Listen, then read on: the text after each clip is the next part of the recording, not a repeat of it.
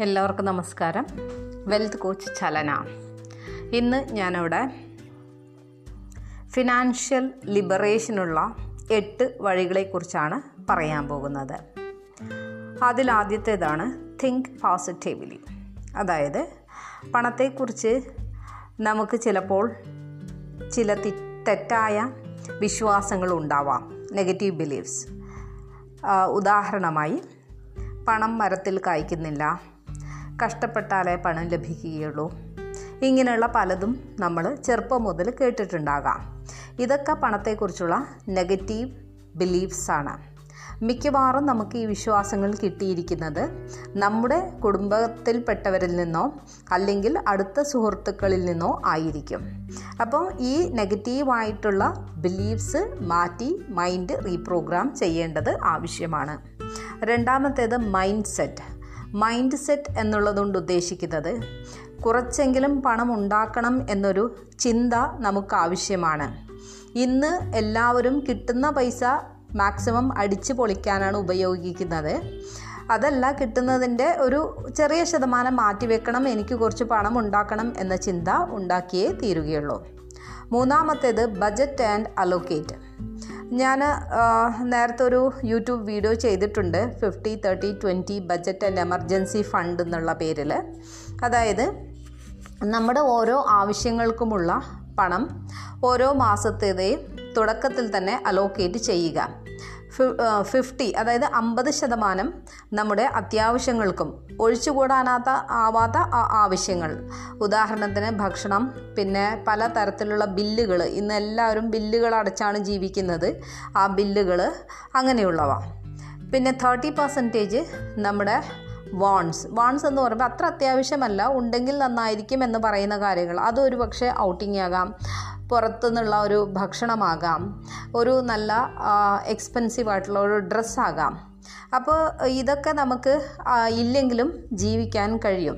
അതുപോലെ തന്നെ എങ്ങനെ എമർജൻസി ഫണ്ട് ഉണ്ടാക്കാം. നമുക്ക് ഈ പിന്നെ വാൺസിന് വെച്ചിരിക്കുന്ന മുപ്പത് ശതമാനത്തിൽ നിന്ന് കുറച്ച് കുറച്ചെടുത്ത് എമർജൻസി ഫണ്ടിലേക്ക് നിക്ഷേപിക്കാവുന്നതാണ്. ട്വന്റി പെർസെന്റേജ് നിർബന്ധമായും നിക്ഷേപങ്ങൾക്ക്. നിക്ഷേപങ്ങളിൽ നിന്ന് തന്നെ നമുക്ക് പത്ത് ശതമാനം നിക്ഷേപത്തിനും ഡെറ്റോ ലോണോ ഉണ്ടെങ്കിൽ പത്ത് ശതമാനം അതിലേക്കും തിരിച്ച് അടയ്ക്കാവുന്നതാണ്. അടുത്തതായി സേവ് ആൻഡ് മൾട്ടിപ്ലൈ. നമുക്ക് കിട്ടുന്ന പണം നിക്ഷേപിക്കുക ആ നിക്ഷേപത്തിൽ നിന്ന് പണം ഉണ്ടാക്കുക. അതായത് നിക്ഷേപങ്ങൾ തന്നെ പല തരത്തിലുണ്ട് റിസ്ക് തീരെ കുറഞ്ഞവ ഈ റിസ്ക് തീരെ കുറഞ്ഞവ എന്ന് പറയുമ്പോൾ അത് ബാങ്കിലുള്ള സേവിങ്സ് ബാങ്ക് അക്കൗണ്ട് അതുപോലെ തന്നെ പോസ്റ്റ് ഓഫീസിലുള്ള ആർ ഡി അങ്ങനെ പലതും ഉണ്ട്. അവയിൽ നിക്ഷേപിച്ചാൽ നമുക്ക് പ്രിൻസിപ്പൽ എമൗണ്ട് തീർച്ചയായും ഉണ്ടാവും. അതിന്റെ കൂടെ ചെറിയ പലിശ മാത്രമേ കിട്ടുക കിട്ടുകയുള്ളൂ. അതുപോലെ തന്നെ കുറച്ച് റിസ്ക് കൂടിയ ഇക്വിറ്റി ഷെയർ അങ്ങനെയുള്ളവയൊക്കെ ഉണ്ട്. അതുപോലെ തന്നെ മീഡിയം റിസ്ക് ഉള്ളത് പിന്നെ ഹൈ റിസ്ക് ഉള്ളത്. ഈ ഹൈ റിസ്ക് ഉള്ളതിൽ എപ്പോഴും റിട്ടേൺസ് കൂടുതലായിരിക്കും. അപ്പം നമ്മൾ സേവിങ്സിന് വെച്ചിരിക്കുന്നതിനെ തന്നെ പലതായി ഡിവൈഡ് ചെയ്ത് പല മേഖലകളിലായി ഇൻവെസ്റ്റ് ചെയ്യേണ്ടതാണ്. അടുത്തതായി ഇൻവെസ്റ്റ് ഓൺ യോർ സെൽഫ് അവനവന്റെ സ്കില്ല് പോളിഷ് ചെയ്യുക പുതിയ കാര്യങ്ങൾ പഠിക്കുക. ഇതിലൂടെ നമുക്ക് കൂടുതൽ ജോലി സാധ്യതകളും അതുപോലെ തന്നെ പ്രൊമോഷൻ സാധ്യതകളും ശമ്പള വർധന വർധനവിനൊക്കെ ചാൻസസ് ഉണ്ട്. അതുകൊണ്ട് അതെല്ലാവരും ശ്രദ്ധിക്കുക. പിന്നെ ഒരു ഫിനാൻഷ്യൽ ഗോൾ സെറ്റ് ചെയ്യുക. അത് ദിവസേന രാവിലെ എഴുതുക. ഇത്ര എമൗണ്ട് ഈ വർഷത്തിനകം എന്റെ കയ്യിൽ ഉണ്ടാകുന്നു.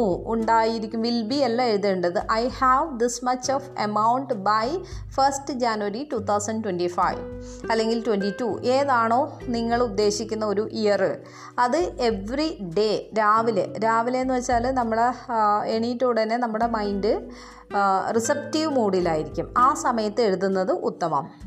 പിന്നെ വിഷ്വലൈസ് ഈ പണം നമുക്ക് വരുന്നതായും ഈ പണം ഉപയോഗിച്ച് സന്തോഷത്തോടെ ജീവിക്കുന്നതായും മനസ്സിൽ കാണാവുന്നതാണ്. പിന്നെ വളരെ പ്രധാനമായ ഒരെണ്ണം കൂടിയുണ്ട്. അതാണ് ലിവ് ബിലോ യുവർ മീൻസ് നമ്മുടെ വരുമാനം എത്രയാണോ അതിനനുസരിച്ച് ജീവിക്കാൻ നമ്മൾ ഓരോരുത്തരും പഠിക്കേണ്ടതാണ്. എങ്കിൽ മാത്രമേ നമുക്ക് എന്തെങ്കിലും മിച്ചം വയ്ക്കാൻ സാധിക്കുകയുള്ളൂ. ഇത് ഇഷ്ടമായി എന്ന് കരുതുന്നു. ഈ എപ്പിസോഡ് ഇഷ്ടമായെങ്കിൽ